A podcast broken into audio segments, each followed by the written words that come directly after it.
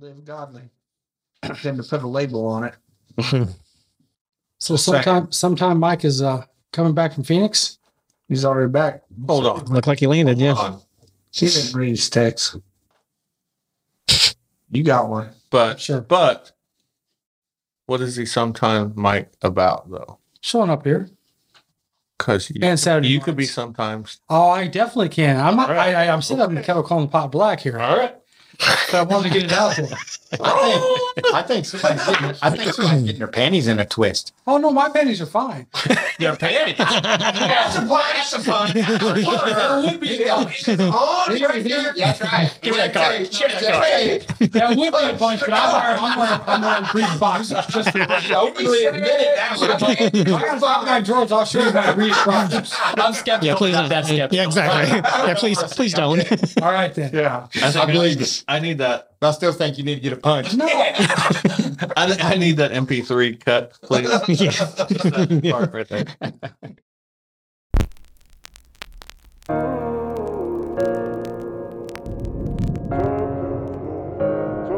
I know life gets tough sometimes. But I ain't gonna let it stop me. Let it out. Don't hold it in this bed like bad weather clouds. It can stop me cause I'm heaven bound. I feel better now. On the highway, Lord, I'm heaven bound. You stay with me in whichever route. Are you sure? You got some things to do to do. I heard just enough. Yeah. You should have stayed gone. No, you should have never left. Yeah, right, right. That went south pretty quick. Yeah, I don't, I, I don't discriminate. I'll talk in front of anybody. Yeah, and welcome back to our Broken Records Ministry. Yeah. Ron's idea over there. No, I don't think I'm gonna. I'm not the guy to roll it. Take two then. I was Take just two. messing around with Ron. I'll take two. Take two. You messing around with who? You Huh. Listen. never does. Kurt. Laurel, Laurel Harding, are you guys ready to start yet? I yet? could have my fifth heart Wow. right Wow. here. No, What? he would never notice. He would think I just had the shakes again. You know, I just he'll be fine. Give him some drink. Take two. Take two. I'd be like, suck it up, buttercup. Yeah, exactly. Get to walking. Because that's Starbucks coffee. Walk off. Walk it off, son. I'd have to gimp it off, but okay. By the way, where is your cane? At home, holding up the corner, Mm-hmm. does a good job. Are you So ready? if it holds up that corner, I've been ready. This one keeps talking. I've been ready, he says. You can interrupt me anytime you want. I can't. Yeah, you can. You overtalk me. That that's true.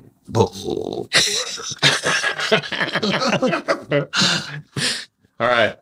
This neck. Let's get it rolling. I've been ready. I've been ready. Thank you, Carl. And I don't sound like you sound like moose or something. Like, whoa, I've been ready. Jughead or something. Yeah. Welcome back. Gosh. Just go. Sorry. Take four. Take three. Take three. We're almost there. We're almost there, guys. We're at the finish line. All right, here we go.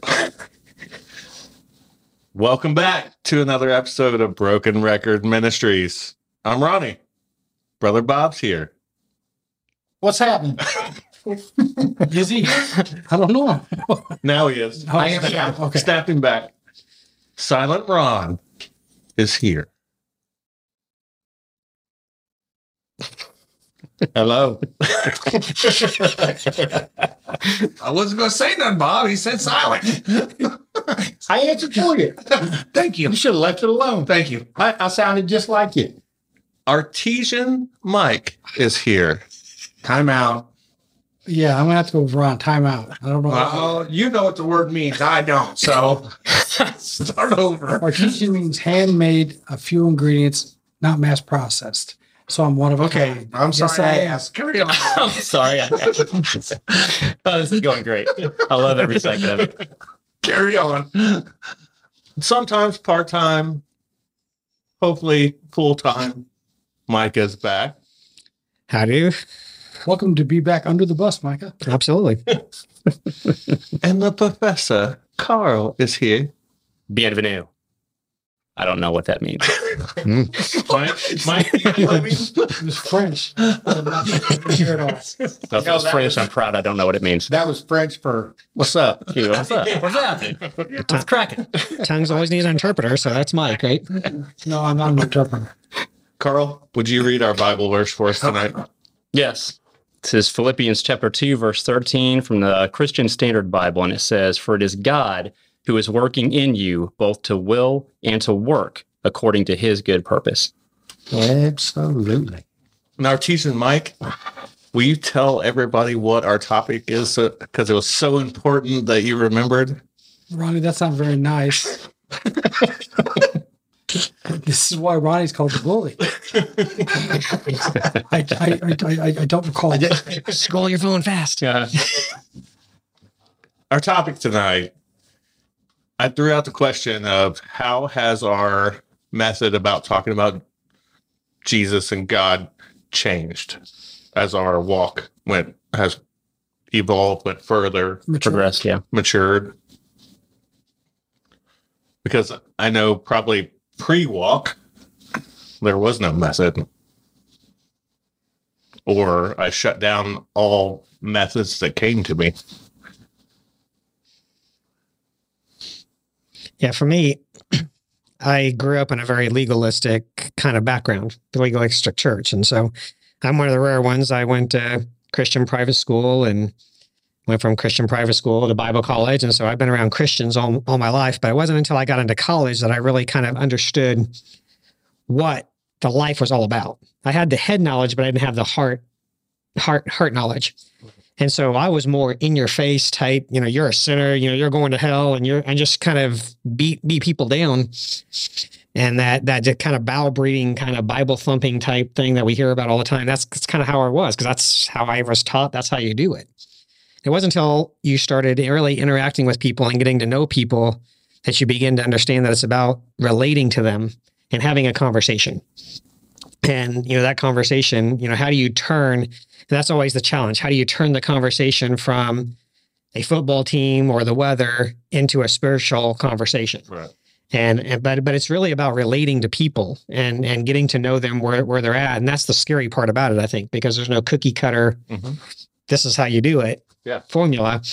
It's just kind of interacting with people and kind of seeing where where they are spiritually and and um and the truth. And that's it's about truth. Yeah. And and telling the truth. Mike, I think you're right. And if you run across a Dallas Cowboy fan, it's easy to turn to into a spiritual conversation because the Dallas fans need all the prayers they can get. I cannot believe he just threw that out. Can you really not believe it? Does it really surprise you? Should it surprise you? Wow. Dallas is supposed to be America's team, right? Uh, is it? Well, Well, America hasn't won a war. in- Well, well I'm not gonna go. I, that, that digressed fast. am feeling, I'm feeling bombarded here. and that's a big word for Ron. No, Can I, you define what that means? No, but it feels awful heavy. You used the word correctly. I'm glad you brought up the cookie cutter part because Yeah. there is no cookie cutter Right. part. And I think for myself, at the beginning, I wanted all that knowledge because I thought there would be a cookie cutter way. Mhm. Like I knew the way that I didn't like when I was growing up. And it was the Jesus bricks, like you said, and you know, just this way and this way. And and so then right out of the gate, I think I tried to look for alternatives Mhm. of how to talk to people about God Mhm. or about Jesus. And then it went from actually talking to doing. Mhm. But that took a long time. Yeah. Bob, yes. what about you? Uh, you know the you're talking about the cookie cut the cookie cutter part of it. Uh, really, there kind of is a cookie cutter part of it, but it's the one that uh, each denomination makes for themselves. Mm. It's got to be their way or no way. Good point. because you know people like Ron and I was just talking a while ago.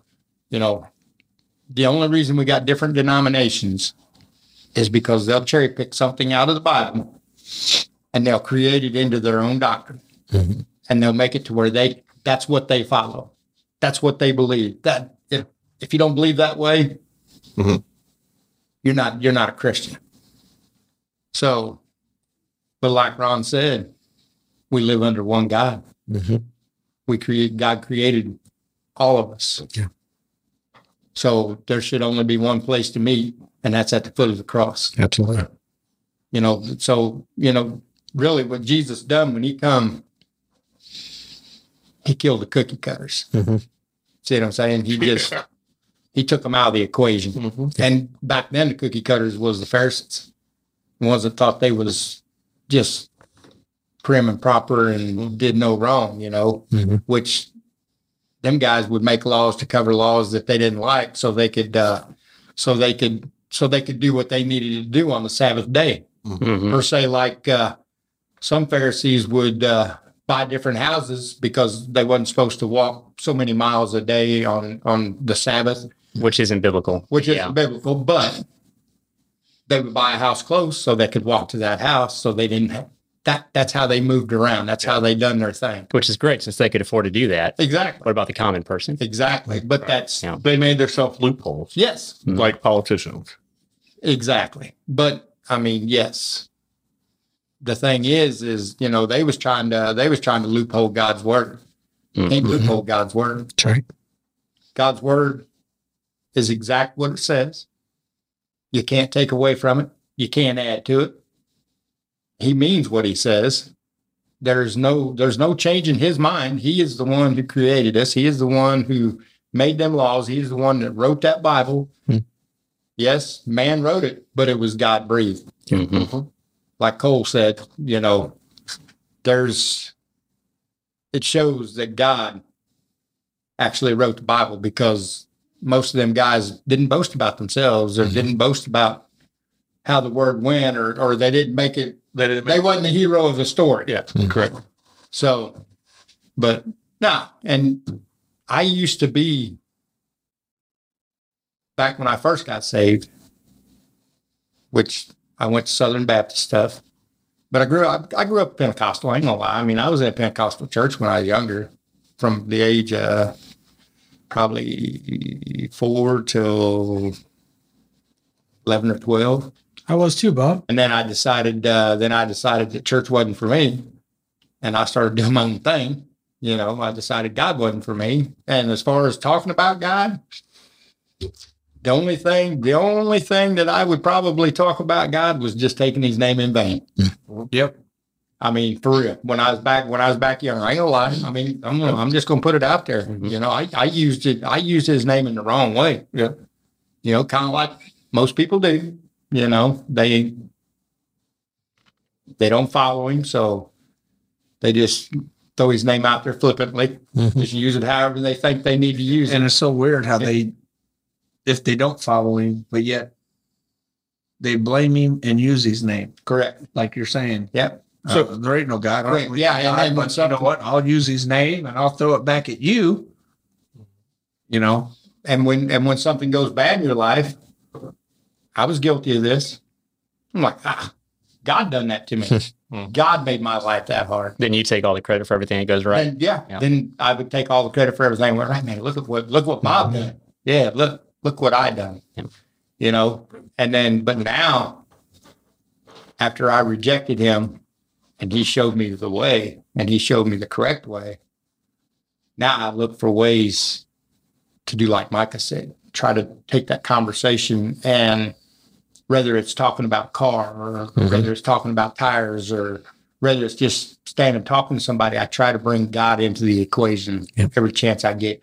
I look for small in the window cracks that I can slip him in there. Mm-hmm. And once you get him in there, then the Holy Spirit can take over. Right. Mhm. And once the Holy Spirit takes over, it's all over with then. All over for the good, not the bad. Yeah. So, but you know, that's that's the difference as to where I was to where I am now. Now, granted, when I first got saved, I was still I was still the cookie cutter guy. You know, I was kind of like I was kind of like you. hmm You're going to hell. Yeah. You're not. You know, you're, you're sinning. You need to do it because. Put it this way, we had a couple. We had a couple that come to the biker church one time. My wife was talking to them. They were teenage. They were teenage girls, and I walked up behind them, and they looked at me, and they go, "Do you think we're going to help with what we're doing?" I'm like, "Yes, I do." I really do. My wife looked at me with such contentment. I mean, she was she was angry at me. She's like, "Why did you tell them that? Why did you brutally tell them that they was going to go to hell for what they were doing?" She's like, "You understand." This is from my wife now. she, goes, "You understand that them girls are just like you. They're living in sin. They're not. They can change just like you changed. They can give their life to God. They can give their life to Christ and get out of that sin. They're, the sin that they're in is just as bad as the sin of me overeating. And I thought about that. I'm like, that was one way God showed me that I was doing wrong by coming up. You know, I mean, I answered a question, Right. but I done it the wrong way. You know, I, I could have, and I and I see that now because I could have, I could I could have finessed a little more love in there, and brought God in, so the Holy Spirit could have took over in their lives and showed them showed them what they were actually that they were in sin. You know, so but yeah, my wife, man, she she put me she put me on the straight and narrow that day for sure. Wives are good at that, Bob. They are very good at that. But you know, that's why that's why her and I click so good because where I lack, she can pick up, or where she lacks, I pick up. And that's you know that that's the way it's supposed to be with God. So that's how you know Which that's right. God never lacks. Don't get me wrong. God does never lack. Mm-hmm. But he will step back and see how you're going to react when he steps away for a minute. See, understand what I'm saying there? Mm-hmm. he wants to see where you're at in your walk, which he already knows, but he wants you to understand where you're at in that walk. Are you correctly walking with him? Are you actively seeking him like he says? Or are you just checking the boxes as you walk with God? I think it's the spirit in which we do it as well, because the truth does need to be spoken. I mean, a relationship aside from Christ will spend eternity as separated from Him. Exactly. And so that is the truth and the reality. But I think sometimes our spirit is, our heart in saying it is not compassionate. It's more, And that's what my wife, yeah, it's more, it's more, I was, I'm right. Yeah, I'm right and you're wrong. And Yeah. this is, this is it. And, and that there's, it's kind of like when our spouses say, does this make me look good or not? You know, there's a ginger way to say that yeah. than just saying, oh yeah, you look terrible. I mean, I mean, there's, say yes. yeah, exactly. Figure this. But, but the truth has to be spoken. And I think that's, that's, that's the, the, The fine line. yeah, the fine, the balance that we have to, have to, But have to like you have to have because the reality is when we don't enter into a relationship with Christ, we will spend eternity separated from him. Yes, sir. And so that is the reality. But there's ways to get across that truth that shows love. That's why I think the word says speak the truth in love. Yeah. Yeah, we, Yeah, have, to, I- we have to speak the truth in gentleness and compassion, but at the Yes. same time, we can't we can't speak a half truth that makes someone feel comfortable on Yes. the road to hell Yeah. Right. Right. because that's not love. That's that's that's a completely different thing. Yeah. You can't turn up the You know, AC. I- I've I've said. I've, I've been transparent. I've told you guys that uh, I'm harsh when it comes to stuff like that. Yeah. I mean, I mean, I just I say what's on my mind. Me too. My filter, my filter is gone. I have no filter on it anymore. I used to, you know, but I just don't. But my wife told me that I was just too harsh, Mhm. And that, that's probably true Mhm. because they were, you know, they were teenage girls, 15, 16 years old, you know, so them teenage girls, and of course, you all know how I talk. My voice sounds pretty harsh sometimes. Hmm. So coming from me saying, yes, you're going to hell, you know, and I'm sure I probably didn't say it in a, in a really happy, Loving, loving way. yeah. Yeah. And I think that's what, you know, that's. You could explain the path that they're on compassionately in a way that edifies and seeks to redirect them Yes. without just basically screaming you're going to hell And that's because that's never exactly- going to rescue And that's exactly what my wife said and done for the next probably hour after I said that. She, she explained to them. She was in damage control. She was damage control. Mhm. Yeah. Absolutely, she was. Right. Realistically, though, maybe they needed the conversation to start with a harsh wake up call leading to Maybe. the explanation. Because I like it or not, that is what some people need sometimes, Mhm. and that's why discernment from the spirit is very important because you're. It's not the overarching information that's being told that changes. That that is cookie cutter. The gospel, the full gospel, undiluted, is the cookie cutter. But the way you share that information is determined by the individual in front Right. of you, and you have to be in alignment with the spirit and discerning what the spirit is telling you to know what you should speak to the person in front of you Right. Like you know just as a when we get to it in a in a week or two on the b side when i start talking about what happened in philadelphia um, i'm not going to give give it away now but the first day we were there was really defined by that. There were two key interactions that that happened that day that both of those individuals uh, i spoke the gospel to.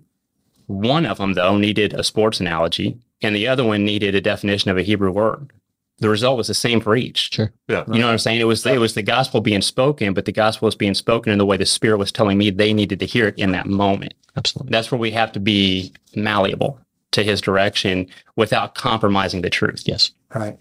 So, since you said that, I'll ask you this. Since becoming saved, Carl, from that day to where you're sitting right now, how has your method or have you changed in how you approach people? immensely. And so when it comes to when it comes to sharing the gospel, there there are two factors. The what of what you're sharing and the how of what you're sharing. The what and the how. Um, the Bible defines the what. And there's some I want to look at in a few minutes if the conversation takes us there. But we've been talking a lot about the how, and that's really important. How you share it, right? Because you can't you can't approach each individual in every single circumstance the exact same way. Correct. Before though, for me, the what hasn't shifted a whole lot. I, I, I think he's blessed me with greater understanding now than I had a few years ago. Um, if if we're remaining teachable every day, your understanding should increase, and you should acknowledge things that maybe you weren't right about, some other things that that that maybe you were. You know what I'm saying? You should always be teachable to the Spirit because He's the only one that knows everything. You don't. God does. You don't mm-hmm. but the how shifted wildly because I didn't have love in my heart before. I had the information, but the love factor was absent. So I was like you, Bob. I was approaching things like this is what God says, this is what you should be doing, and and you are you are a deceiver for not teaching this, or or or you're outside of of his umbrella for you know, just the the method was horrible. Right. Until I hit that rock bottom moment that I've talked about before where he was he was I, I made room for him. I, w- I got to a place where I was ready to empty my heart of the things I thought were okay, but they really weren't, to make room for him to make that transformational change in me. And when he did, when he infused love into me and I started seeing people different, my approach to them completely shifted because it, I didn't approach them with self righteous, I'm right, you're wrong, I'm more advanced than you, you're less advanced than me attitude. It was, man, you're headed towards separation. And that breaks me like like that just brings me to absolute tears so so you know I, I approach each situation in that way seeking that person's greater good to get them into a right relationship with the father because you know when, when it comes to the how really there's there's there's there's there's two factors to the how to in my opinion um, there, there's two directions we can go um, kindness or niceness and those two things are not the same Mhm. sometimes on the outside they appear the same but they're not the same Scripture commands us hundreds of times to be kind. Yes. Never commands us to be nice. The reason is often niceness is portrayed negatively in Scripture because it's something that's deceptive. It's inherently deceptive. Satan can be nice. Yeah. And if you're deceived by him, he will be. Satan is incapable of kindness. He cannot be kind because what kindness does is it views the person the person in front of you with genuine love and compassion, which means you're willing to tell them the truth for their greater good even if they hate you for it because you're concerned for their welfare, Yep. not for their feelings. Niceness, on the other hand, is just confer- just concerned with that person liking you. with not offending them, with not hurting their feelings. So I'll tell them just enough truth to keep them smiling, but I won't tell them enough truth that might offend them, might hurt their feelings. The danger in that, and I think most people probably approach gospel sharing in that way, especially if they haven't been properly discipled. The reason that's so dangerous is at best, that leads to creating incomplete disciples. At worst, it leads to people, it leads to creating people that genuinely believe they're saved, but they're not. Yeah. It's very, very dangerous. The, the, the scriptures warn about sharing a false gospel Yes. for a reason. And that's why, because it can lead to someone who is completely secure in the thought that they're, they're- that they're saved, but they've never actually received a saving knowledge of the truth Yep. because they were only presented a half gospel in a nice way, Mhm. not the full gospel in a kind way. And that's that's really how it shifted for me. Like I, I tried to share the gospel unkindly, which was detrimental to the uh, the people I was sharing with and myself. And he's shifted me to teach me true love so I can share it in a properly kind way, if that kind of makes sense. Yep. Because if I had gone to Philadelphia, if I had gone to that environment four or five years ago, the way I was then, You would have done more harm than good. yeah, I could probably would have got shot. Realistically, But if I approached people like I would have back then, it wouldn't have been good. Mm-hmm. Just being honest. Yeah. Mhm. But a- approaching it with kindness, with genuine compassion and love, you see results because that makes room for the Spirit to move in your life. You've got to move, you've got to make room in His heart so that He can demonstrate His power through you. Because He's not going to demonstrate His power through somebody that's misrepresenting Him. Nope. He will not, because it it if he if he manifested his power, if Jesus manifested his power in the life of somebody who is misrepresenting him, it gives credence to the image that they're demonstrating. Yeah. It, it tells the unbelieving world that this is a proper representation of the Messiah, and it's not. He will not put a stamp of approval upon someone who's misrepresenting him. He won't do that, which is, I think, is why so few so so few people in the churches we don't see the power. Yeah. And I think often that's why because we're we're misrepresenting him, and he's not going to. His power is a stamp of approval, and he's not going to put that stamp on a misrepresented a, a misrepresent a misrepresentation of him or a half gospel or a, especially a watered down gospel. He just won't. You might see false signs and wonders, but you won't see the true thing. Our teacher, Mike. What about you? You want me to follow that? I will. You want to? Yeah, because kind of what he said is why I don't uh I'm not saying I don't go out and talk about God, but the misinterpretation, you know, I don't want to go into something not knowing enough that I can't back up my God and I lead them the wrong way or say something the wrong way. That's why I told you earlier today, I was like, I don't know if I'd have anything to say on this topic because before two years ago, I was, it was me, me against the world. I didn't talk about God, heard about him. But now, you know, like Carl was just saying, if I was to go up to somebody and I want to talk to them about God and not know, well, I'm not saying I don't know God and I don't know Jesus and love him, but I don't know the scripture enough to back up my words to where if somebody came back to me with the knowledge, but not the love of God, just because there's a lot of people out there that know the Bible, just so they they can rebuke you on everything that you say. So for me to to engage in that, I would come up short, and I would feel like a failure, and I and I think that would be kind of like uh, for me disrespecting because I don't know that I can't talk back. You know what I mean? I want to say something. I, I didn't share what I did to discourage you. So like, like that's this first thing that I want to make very clear. I don't I don't want to discourage you No, from this is what I said earlier, way before you even said anything, because I text Mike or Mike, Ronnie, and I told him I was like, I don't know what to say. let me let me Well, hang on. go ahead. I think you're still giving you too much credit Yeah. What do you mean? because Because I try not to give Because myself I- any. because that's you going I and talking, you going You're making room for him. representing God, you going and like What what do you say? He who lives in you is greater than he who lives in the world. You be you cut yourself too short. Because for one thing, the Holy Spirit's going to give you the words you need to talk. He's going to give you, he's going to back you. If you're trying, if you're trying and truly heartfelt trying to share the gospel with somebody, He's going to give you the words you need. Yes. and I and I get that part, but and and I try to do that. You know, I talked to Mike forever. You know, I didn't quote scripture though to you, did I? No, no, I just talked to you from the heart, more or less, telling you what I thought and what I've tried to learn over the years. But it's a little bit different with us, Ron, because I'd already been saved years earlier. But Well, that's I- true, but I, you were still in a bad place. I was in a very bad place. But you don't I- know that for sure. I mean, Somebody that he's talking to could have been saved years earlier and got that, that's why I brought it up. right. But the only difference is he's known you. Right.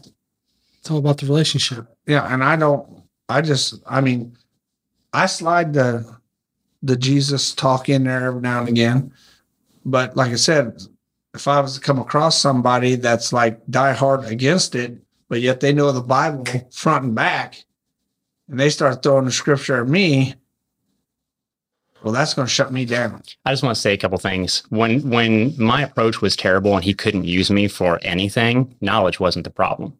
I had a lot of knowledge. Like I've I love studying. Even even when when, when I wasn't in a good place with him, I love studying. Knowledge was not the problem. Heart condition was. And this most recent trip to Philadelphia, I can only think of off the top of my head three people that I actually quoted scripture to the vast majority of what what happened there was it was like stuff that all I can describe it as like the spirit downloading information in my brain because I made myself available to him. Most of the power that I saw demonstrated by the spirit that weekend was through prayer.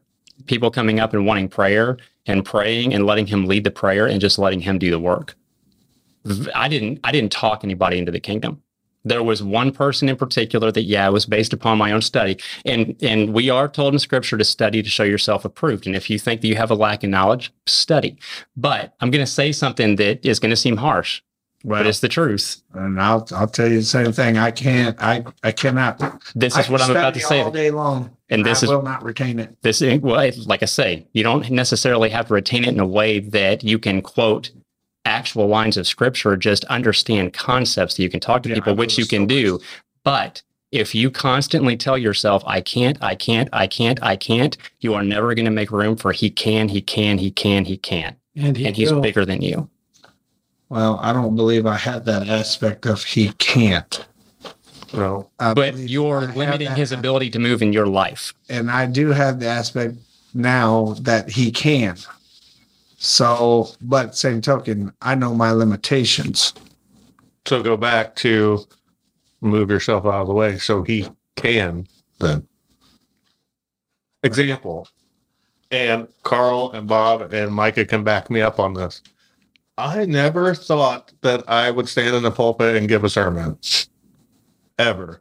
And when I do, or when I have, in my mind, it is the worst thing I've ever done.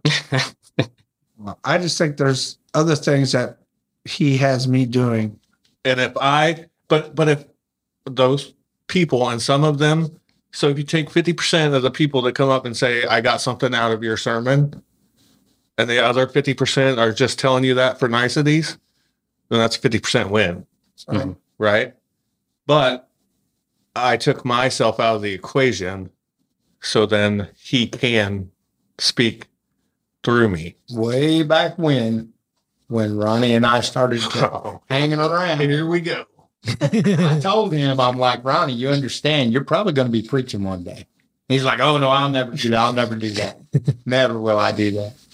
I was told the same thing. And I said the exact same thing. I'll never do that. I'll never do that. And I'm not saying that you will. I'm just saying that you got to get past yourself Correct. So you can allow him to work through you.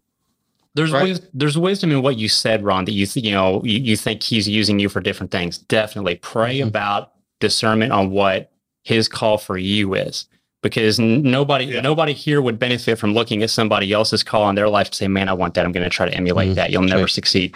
You'll never succeed because you're stepping out of His will for your life. But don't get hung up on the "I can't do this." The thing- because if if you are i'm sorry if you're you're filled and you're guided by an infinite all-powerful god who has no limitations then if he's using you for a task there's no limitation to the task because he's the one doing it through you, not you. Correct. It's about him.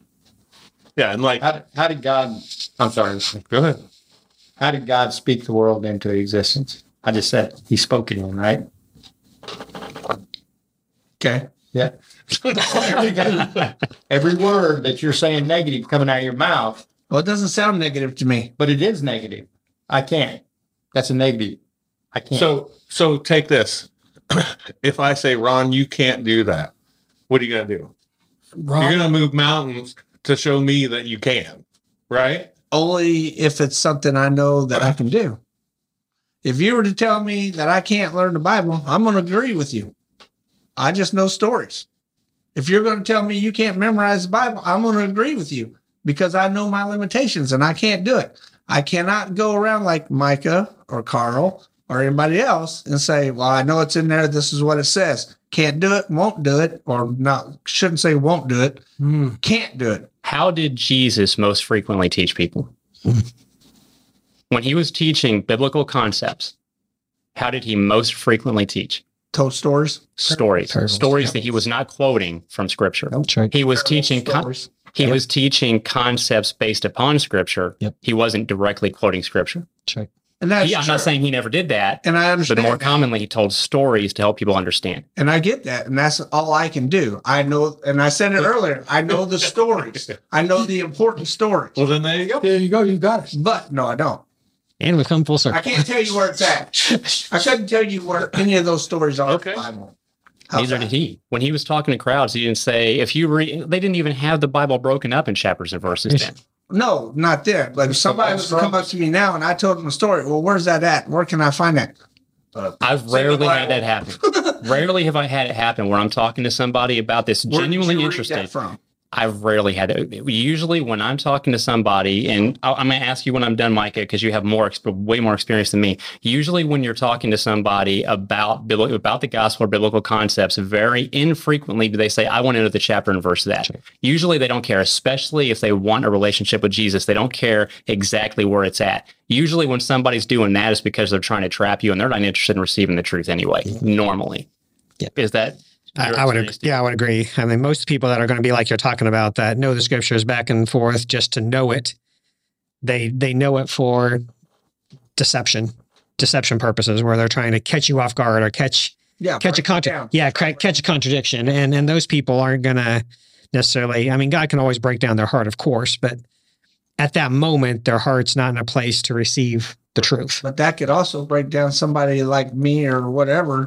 It could, If yeah, They're throwing that at me at my face, then that's going to break me down to a point of like, I can't come back, you know, with that godly truth as well. That's You know what I mean? discerning when to walk away is important. Yes. too. yeah. But the people that we've interacted with, right, to talk about Jesus and about God with, most of the time, I would say they're not going to be at that spot because they're at the bottom. I know If that saying. makes sense. Is, do you agree with that, Micah? I know what you're saying, but I'm I'm I, I think we all. I mean, I think I think several times in our life, at least once in everybody's life, sometimes more than lo- once. A lot of times more than once. We hit what I call a crossroads in our life. Something happens, something derails us, and it's in that moment. Sometimes it's more than once, but at least once in everybody's life, there we're going to hit a crossroads. That's going to do one of two things. It's either going to push us away from God, where we abandon Him and push Him away, or it's going to draw us close to us. So in those moments where you feel like, okay, I've been derailed, it's going to cause one of two things. It's either going to cause us to give up and say, that's it, I'm done, or it's going to cause us to search the scripture and go, well, what are they talking about? Yep. Yep. Where what did I miss and how do I understand that? And that helps us grow. So it's really a growing process for for us sometimes when that happens is to is to draw close to him. And so Sometimes that's how it gets you to take the next step. sometimes, yeah. I mean, you know, it because if you're if you're stuck if you're stuck on on one faith level, and that's only where you're at because you're comfortable there, he may he may bring somebody into your life to not per se push you, but challenge you to step on. The Bible needs to be dumbed down for me. Okay. I can turn a wrench. I can work on a car. If the Bible was that easy, it would be great for me. Turn the Bible into a motor then. I don't know how to do that. That's Sure, you do. Ron. simple. I, uh, you know, I just, I know who God is. I know who Jesus is. And my love is strong for all his creations and, and brothers and sisters. But I just don't want to how, look wrong in his eyes for not knowing enough or not being able to back him because he's backed me. But you don't to back Obviously, he's backed me for a long time, or I wouldn't be sitting at this table. Sure. You know, because like everybody said before, before two years ago, for me, I was like Bob said, I used his name. I didn't care. And then right before I got saved two years ago, maybe between five and 10, I was searching. I was searching a little bit more. Granted, I wasn't in my Bible because I didn't understand it. So every time I got my Bible and I tried to read it, it it derailed me because I didn't understand it. So I got frustrated with it and I said, I don't need it. And I would just throw it to the side. I guarantee you I got at least eight or nine Bibles in my house because I'm like, which one's the easiest one so I can understand this? And there's still to, today is not an easy one for me to understand. I got a question for you.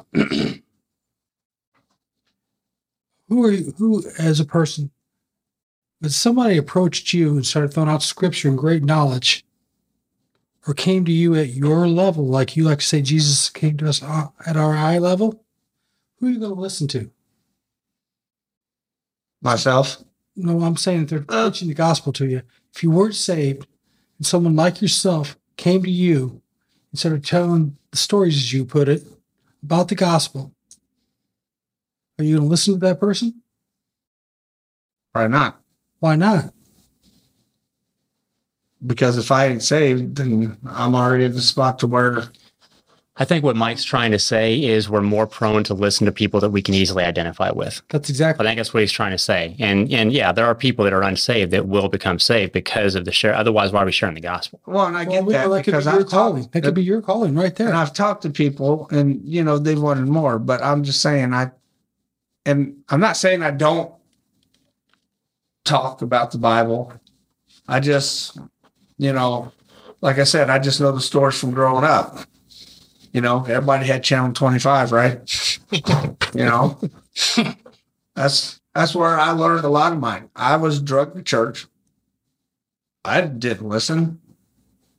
Didn't even want to be there. I slept most of the time. I was a kid. I was ready to run around, play. You know, and then when I got older and I got drunk, I said, This is not for me. I stopped going because I was my own boss. I was like, I don't this ain't doing me no good. I ain't even learn I ain't even retaining any of it. I could sit here and listen to the preacher and then walk out and forget as soon as I walk out the door. But the seed was planted, man. The seed was planted Well, the seed may have been because planted, somebody came to you that you identified with, and here you are today. No, nobody came to me. You often said that they use cars as their hook to get to you. Well, that was here recently. That was two years ago. That's what I'm I'm, talking about before. I, I didn't have nobody planting no seeds with me talking to me about God when I was younger. Let me tell you, my house did not have the word of God in it. Can I ask you a question just to clarify so we don't walk in circles? Um, you said that you talk to people, and I've seen you talk to people about the gospel and stuff like that. No. Are you basically just saying you don't feel comfortable teaching somebody to deeper level? Well, I'm Is not that kinda trying. what you're I shouldn't say no. I shouldn't say teaching. I mean, I, I don't have a problem talking to people about God. Where where it gets me is is when because I'm easily confused about the word. I ain't gonna lie. You know, I I know, like I said, I know the stories. I know, but I mean, if somebody was to come up and say this and that, I'd be like, crap, I don't know the answer to this. You know, where do I go from here? I'm stuck. They got me. So that would that would question where I'm at, and then that would just bring me down. Well, I do think I, I think there's wisdom in knowing where you're at and, and having having an awareness of where you at where, where you're at in your walk and what you're ready for because you know scripture does tell us not everybody should be a teacher because they're held to a higher account you know what i mean so like we should never get to a place where we're trying to push somebody to be at that at that level when they're not ready for it because that can be kind of dangerous too. Um, but don't get hung up on the because that's not what he's using me for now. He can never use me for that. You know what i'm saying? That's that's all i'm trying to get at is is is If he tells me I calls me to do something, I will do my best at it to achieve it. But I mean, preaching, that's like No, yeah. you know, And I, I I'm wasn't not saying that. preaching. I, I'm just using that example. There's other stuff too. Yeah. You know, I don't talk in front of people. Right. You know, if we were doing this live or something, or in front You of would be somebody, silent, Ron. I probably would be. You know, Jesus doesn't. I'm in a room with people I trust. Yeah. A- a- And my my thing to circle back, my thing was with you was like we had that bag of wooden crosses when we were in that bowling alley. And you went to like everywhere in that bowling alley handing those out. I did. There it is. And, and, and like that's it. You didn't have to tell a story. You didn't have to quote scripture. Like, here's Jesus right here. Yeah, that was me telling my story. Right. Exactly. And that's what I'm saying. Like my version of telling the story, Micah's version of telling the story or sharing the stories, Carl's, Mike's, Bob's, yours, it's all different. Mhm. The only thing that's the same is where we got our information from. Yeah. And that was the root I'm of the topic and the I'm discussion. done. Well, you know, I remember we had that oil change ministry. I got into, uh, you know, I was spreading the gospel to all the people that came in for that. I was really, really enjoying it. I'd never been that bold before in my life. And I got this one fella. And like Ron said, I didn't have the knowledge at that point to back up what I was talking about. I knew I was in over my head.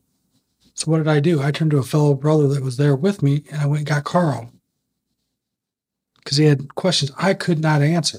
And which is fine. That's, Yes, that's exactly what I'm saying. That is fine. That's the wise thing to do. Only a fool spreads half truths, and especially when you're representing Jesus. Right. You know, uh, it's okay to do that. If he's there, if he's available at that time. Carl, Like Carl was, no, Uh, Carl was available for Mike at that time. I just stepped out on faith that day. Never done that sort of thing in my life. I stepped out and said, "I'm going to do this." Something in me said, "You can do this," and I did it. Because I, I can't quote scripture. I mean, I can't can't either. degree, And I- but I don't have a problem talking to anybody. we know you can talk to a broom. You're right. I will go up to anybody and I will talk to them, ask them how their day is going, and I will somehow, Yeah. ingest them with a little bit of Jesus, some way or You're another. doing, exa- you're doing exactly what we're talking about. Yep. But Mhm. you know, it's just my way is not. I don't know. Cookie It's just cutter? my way. Yeah. And that's fine. You know, Jesus didn't tell us to go out and, and make teachers. Jesus told he told us to go out and make disciples. And how you go out and make a disciple is you go out and you spread the gospel. That's it. Period. Period. See, I like it when if you were said we spread His love. The gospel is his love. I I know, but there are different levels to making a disciple. There Right? There, there are those who who scatter the seeds, which is what you're describing, and there are teachers that teach how to live it. And you know, because I think both sides of the conversation I've seen kind of develop. I think there's a, a wisdom in the middle because what we teach does matter, and that's why we're better together. It's better when we shine together because different people are at different points in their walk with different knowledge, with different underst- different levels of understanding, and different callings upon their life to help build those disciples. You- Different, cir- different circumstances that we've personally gone through. Absolutely. We talked at one point about denominations, why denominations exist. You had quoted some in our text chat, or you had shared some in our text chat. I'm going to read real quick because it's Paul basically telling us why denominations exist. And this is 2 Peter chapter 4, starting in verse 3. And he says, For the time will come. It's pausing there. He's in the first century looking future. So it's a time that will come for him. Realistically, we're living in it now. This isn't something that we can, this isn't a can we can continually kick down the road because it's probably the false teachers he's about to talk about that are the ones kicking the can down the road because they know who he's talking about. For the time will come when people will not tolerate sound doctrine, but according to their own desires will multiply teachers for themselves because they have an itch to hear what they want to hear. They will turn away from hearing the truth and will turn aside to myths. So the teachers he's talking about, these false teachers, are intentionally teaching deception. These are believers, by the way, he's talking about. This is in the context of the church, surrounding themselves with teachers that will tell them what they want to hear. The problem with with cherry picking these set of verses out, though, without looking at the whole context, you don't get Paul's definition of what sound doctrine is. Right. When you back up, he's talking to Timothy as an evangelist, and he's encouraging Timothy in his evangelism. And he tells Timothy, um, to back up to verse 14 in chapter 3. He says, But as for you, Timothy, continue in what you have learned and firmly believed. You know those who taught you, and you know that from infancy you have known the sacred scriptures, which are able to give you wisdom for salvation through faith in Jesus Christ. The sacred scriptures, which at the time, most of what we have as the New Testament wasn't canonized yet. So he's talking about the stuff we tend to ignore, the, the starting in Genesis part. He's saying these sacred scriptures are what give you wisdom for salvation in Jesus Christ it, it's not just being able to rattle off verses perfectly. He's talking about it teaching you wisdom, which is a more abstract thing.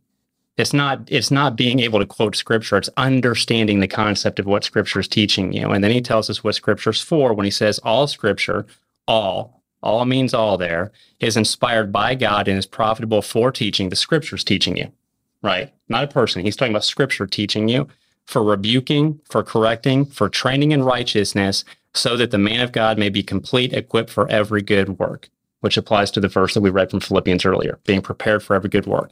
Scripture leads to training, the training leads to work. It's a long, drawn out process, and not everybody's going to be at the same point in that process and ready for the same calling. And that's what that's what we're seeing here at the table. Different people with different callings at different points in the process but we've got to be open to God's sovereign and almighty ability to get us along that process without any limitations based upon our current limitations. Just because we have a limitation in where we are currently doesn't mean that's the limitation we're going to have in a week or a month or a year. If we surrender to the process and walk with Him, our limitations today won't be our limitations tomorrow. That's all I'm trying to say. We've, we've got to be open to what He's doing in our life and open to the possibility he may be using us for something later that we can't even fathom right now. Mm-hmm. If we respect sound doctrine, which is the inspired scripture, leading to a wisdom in, of, of salvation in Jesus Christ. That has to be the cookie cutter. That's what when I say the cookie cutter is the whole gospel, that's it. It's the word of God, undiluted, unabridged, without ignoring any piece of it. The whole thing, Genesis to Revelation.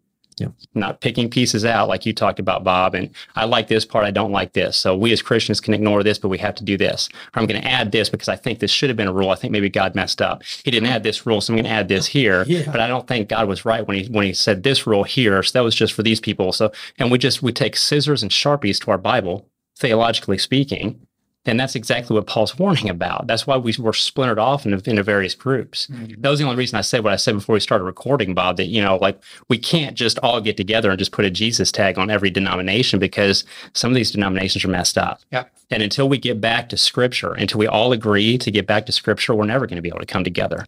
He brought a sword to divide. That's what he meant. Jesus wasn't saying that he wanted to divide people. He's saying that's what was going to happen because of what Paul's saying here. Sorry, I got on a tangent. I'm done. Apologize. Good tangent, though. The what and how both matter. That's all I'm saying. Yep. No, I'm done. We're gonna do this every week. Are we? Yeah, probably. Maybe. Most likely. Okay. Yeah. Final thoughts. Bob? You don't Yeah. have one? No, no final. You thought. wasted all of your thoughts? I wasted every one of them. Yeah. I'm empty. Nobody has any? I was, I was saying no to Bob. Oh. Ron? I don't have one. Well, you know, I, I was sitting there thinking, um, I know you didn't call out my name, but you looked I looked at you. Yeah. So I figured I'd go. It, it, it came out crystal clear in the audio. Okay. I was thinking about what Carl said about being different spots of our journey. I always think back to the fruit trees and how, when first planted, yes, they're alive, they're not producing anything. Mhm. It takes time to nurture that tree to get it to bear fruit. It could take a couple of years to bring that tree along to be bearing good fruit. You know, and I think if we view our spiritual walk as a fruit tree, it can help people understand where they are. And like Ron said, he's not he's not one, one to go out there. He thinks go out there and spread the gospel, but he's doing it anyway. He's bearing that fruit. Maybe it's not the type of fruit he thinks he should bear, but right now that's where he's at. That type, that's the type he's bearing. Mhm. And as Carl mentioned, the further you walk, the more you learn, the better the fruit. Right. I think we we get in our way so many times of ourselves, and I'm very guilty of it, that we don't give God that space Carl talked about in our heart to prune us the tree, part of the tree that isn't bearing fruit. We need we need to be able to be pruned. And that's my final thought tonight, Ronnie. just adding to that, like that's the the fruit trees are a pretty fascinating study in scripture anyway, mm-hmm. because biblically, and there's a spiritual lesson in it, but biblically, you can't even use the fruit in a fruit tree for the first three years, mm-hmm. and then the fourth the fourth year says that all the fruit is all dedicated to God. Then you can use it, Yeah. and I think that's a lesson from. I think he's telling us a lesson there, because often he likens us to trees. Mhm. Um, I- I I, think he's telling us to respect the long, drawn out process of developing proper fruit that's useful to him. And sometimes it takes years. But isn't that the bigger problem of our society? We're a microwave society. Instant Hmm. gratification. Yeah. And I think I think about that often. Well, you know, Carl's up in Philly preaching. Ronnie's up on the stage preaching. Bob's preaching. Well, I must be ready to preach it. Not a chance. No, because I don't have what it takes to do that. Or that isn't my calling to do it. I think an I can attitude is important, but I think what's really important is he can. That's where you need to be. He can. If that's his will, it's going to happen. Uh, whether or not you obey that will is a whole nother story. Mhm. Now, that's actually my final thought. Carl, what you got? So I have a dog. Oh, yes. No, yeah. Oh, yes. She's pretty. It's gorgeous. She can be sweet sometimes. The problem is she is not teachable. She's not teachable. She does like the couch. Uh, and it's deeper. Her behavior deteriorates when she's around new people, which means that I have to put her up when people are there. She won't listen. Even taking her outside, um, if my neighbor comes up, she goes nuts and she won't listen to my command. She won't listen to my direction. She tries to yank the leash out of my hand. Nothing I do will get her to reel in and listen. So there have to be consequences. I can't have her around other people until she gets to a place where she's willing to be teachable, to obey my command when I say it, to obey my voice when she hears it without having to deal with harsh, unnecessary consequences that she doesn't want it. I don't want either. That's the process for us. I think, you know, like you said, instant gratification, Mike. Sometimes we want to be used in a certain way, but we want to be used in a way that's real big before we're even really listening to his voice or even hearing it. Um, I'm going to back up a little bit into Timothy to just, I, I, I think this needs to be shared because I think sometimes we, we mistake salvation with anointing. It's not the same thing. Salvation is what you get when you believe in Jesus and confess your sin. That can't be taken away. You can lose anointing though. And anointing is based upon the room you give in your heart for the Holy Spirit to occupy to direct you to move you into a higher calling. But if you start filling your space up with sin or disobedience or unwillingness, guess what's going to happen? You're not going to lose your salvation necessarily, but you will lose that anointing. And you'll have to empty yourself again, maybe through another process like the fruit tree to get it back. We should desire the anointing. We should. If we really love the Father, we would want to please Him and we would desire the anointing. But we've also got to respect the process that gets us there. I want to read something that Paul says here Again, it's 2 Timothy chapter 2, starting at verse 3, and he says, Share in suffering as a good soldier of Christ Jesus.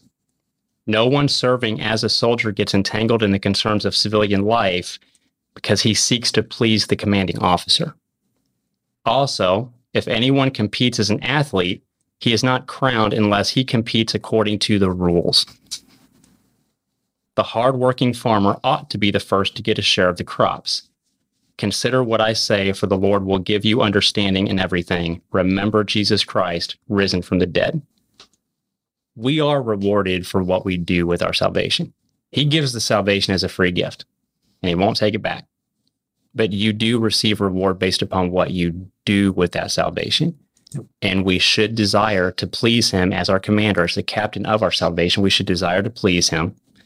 We should understand that He has rules for us in his sacred scriptures and that we have to compete according to those rules and teach others to do the same. We have to understand that we'll be rewarded like a hardworking farmer for that. We should want that, not because we want reward, but because we want to please the Father. And out of love, we want others to receive those rewards too. We want to get them to a place where they can have that too. And I just want to say before I'm before I'm done here, this isn't based upon where you're at in the process just like the hired hands in the parable that, that that Jesus gives. The same reward was given to them whether they worked the whole day or worked the last hour. It was based upon their willingness to submit and surrender and yield. That's what it was based on. I think it's what it's based on here too. But man, we've got to get to a place where we where we we yield to him. Because the the man, guys, the the field is big. There aren't many laborers in it. Hmm. And we really need more. There are people lost walking in darkness and they don't even know what direction to go. And there needs to be laborers in the field and they just need to hear the direction they need to go.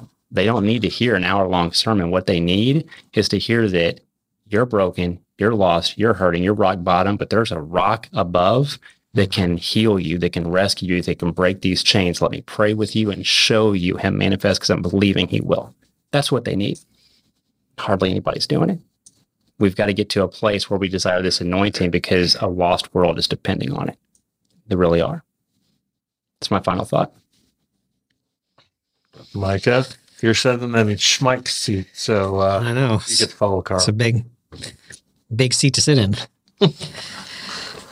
Wait a minute, you're saying Mike's big or a big seat to sit in because you have to borrow Carl? Because after all, Carl, yeah, No, it's, it's, it's the seat. It's the seat. it might be the seat. I'll be in a different one next week. I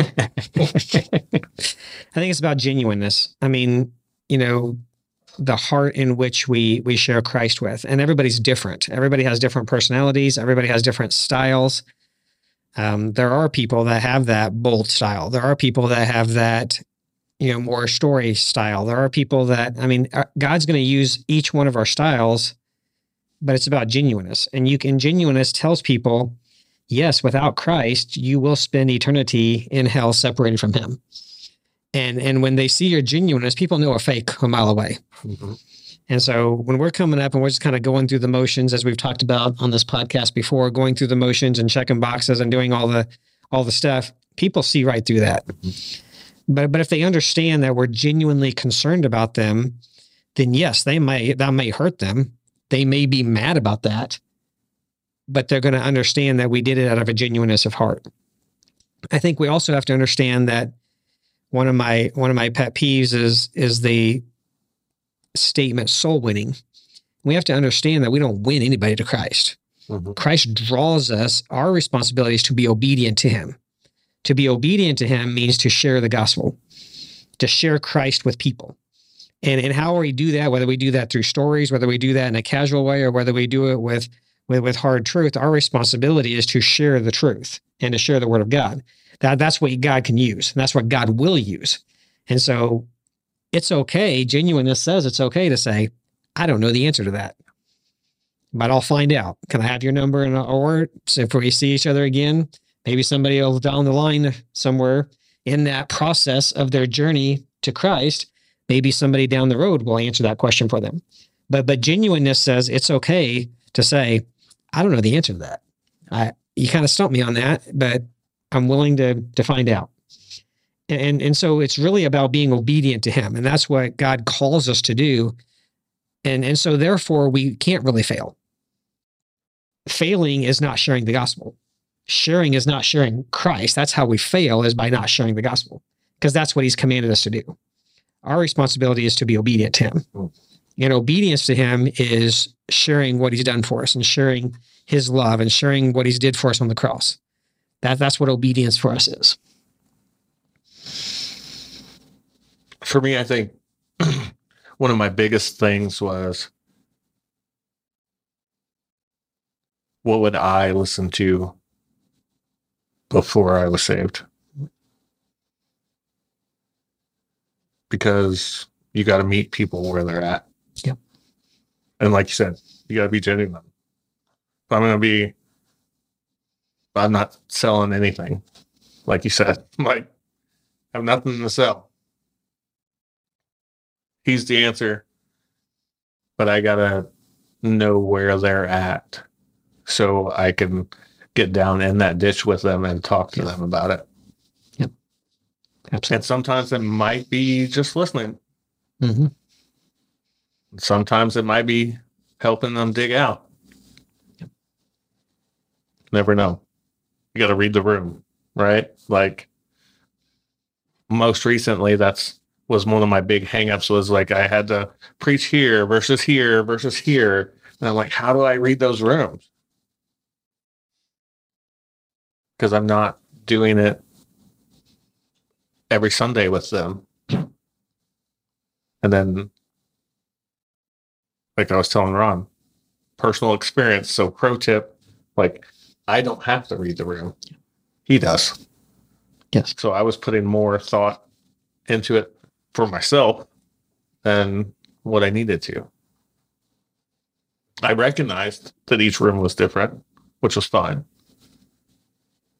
But I was giving myself too much credit. Can I add one thing before we pray? I there's at least one person out there that isn't mad at me yet, so I'm going to say thing. um, I'm gonna sh- just a, a real short thing as to what I mean when I say it's important to discern where he's calling you and only go where he's calling you. The reason I say that it's not that I'm not talking about generalized gospel sharing. I'm talking about where he's actually leading you. Um, Will and a couple of the guys that I was in Philadelphia with went back again this last weekend. And Will shared as a warning, he was like, I'm just going to be blunt. Um, he's like, it's important to be out in these places and, and to share. It's also important to know if that's where he's actually calling you and if you're ready for it. He's like, a couple guys wanted to come out with us one day. And so they met us out there. And I didn't know anything about it. Him talking, he's like, we didn't know anything about them. We didn't know where they were at really in their walk. We just knew that they had a desire to be there. They get there, and he's like, at one point, I catch them passing cigarettes out to people, which is a huge no no for addicts. When you're trying to get them off an addiction, the worst thing you can do is encourage the addiction with something else. So while they're gospel sharing, they're passing out cigarettes to people, which is not helpful at all. He Said as the day went on, it didn't take very long. This is a, a dark demon infested area anyway. He's like, they got more and more uneasy just being there. They felt super uncomfortable. They were scared. They didn't want to be there. So they decided to go up to where the park is. They could walk around there, which is a lot. It's a lot better up there. He's like, even there, they were super uneasy, very uncomfortable. Didn't want to be. Didn't want to be there at all. Like, we got to go. We can't be here anymore. And they left. He's like, I really appreciate their heart. I really appreciate the desire, but your heart and your desire also have to match His will and understanding where He has you and where you're at in the process. Because if you go into a place like that and you're not ready for it, it can be dangerous. You, you've got to make sure that you remain under His umbrella and walk in step with Him and share the gospel with whoever you come in contact with while you're under that umbrella. Mm-hmm. You know, how based upon the experience and the knowledge that you have, share the gospel with whoever He brings to you because He's capable of drawing people to you. Trust me. He is more than capable of drawing people to you that you're supposed to be talking to. You don't have to you don't have to roam around all over the earth to find somebody to share the gospel with.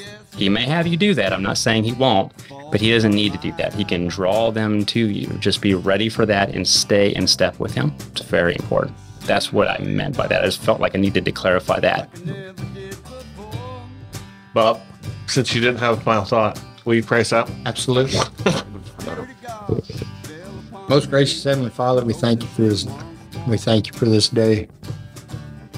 Father, we just uh, we just ask, Father, that uh, no matter whether it's being bold or just fi- figuring out how you want us to present the gospel to people, I just pray, Father, that uh, we just allow the Holy Spirit to funnel through us, to fill us, to be the speaker.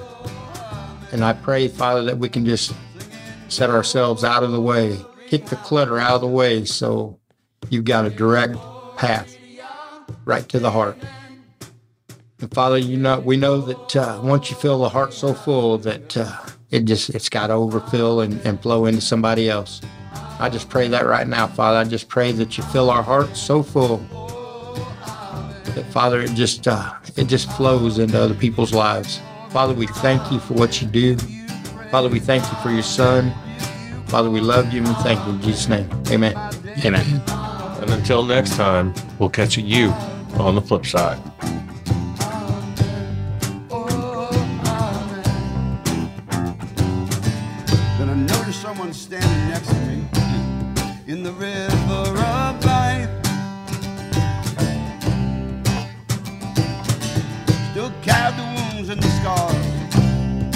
Took to save my life. And I started to cry when I realized all that I had done. just smiled at me. He said, Hey, Barry, it's covered by my blood.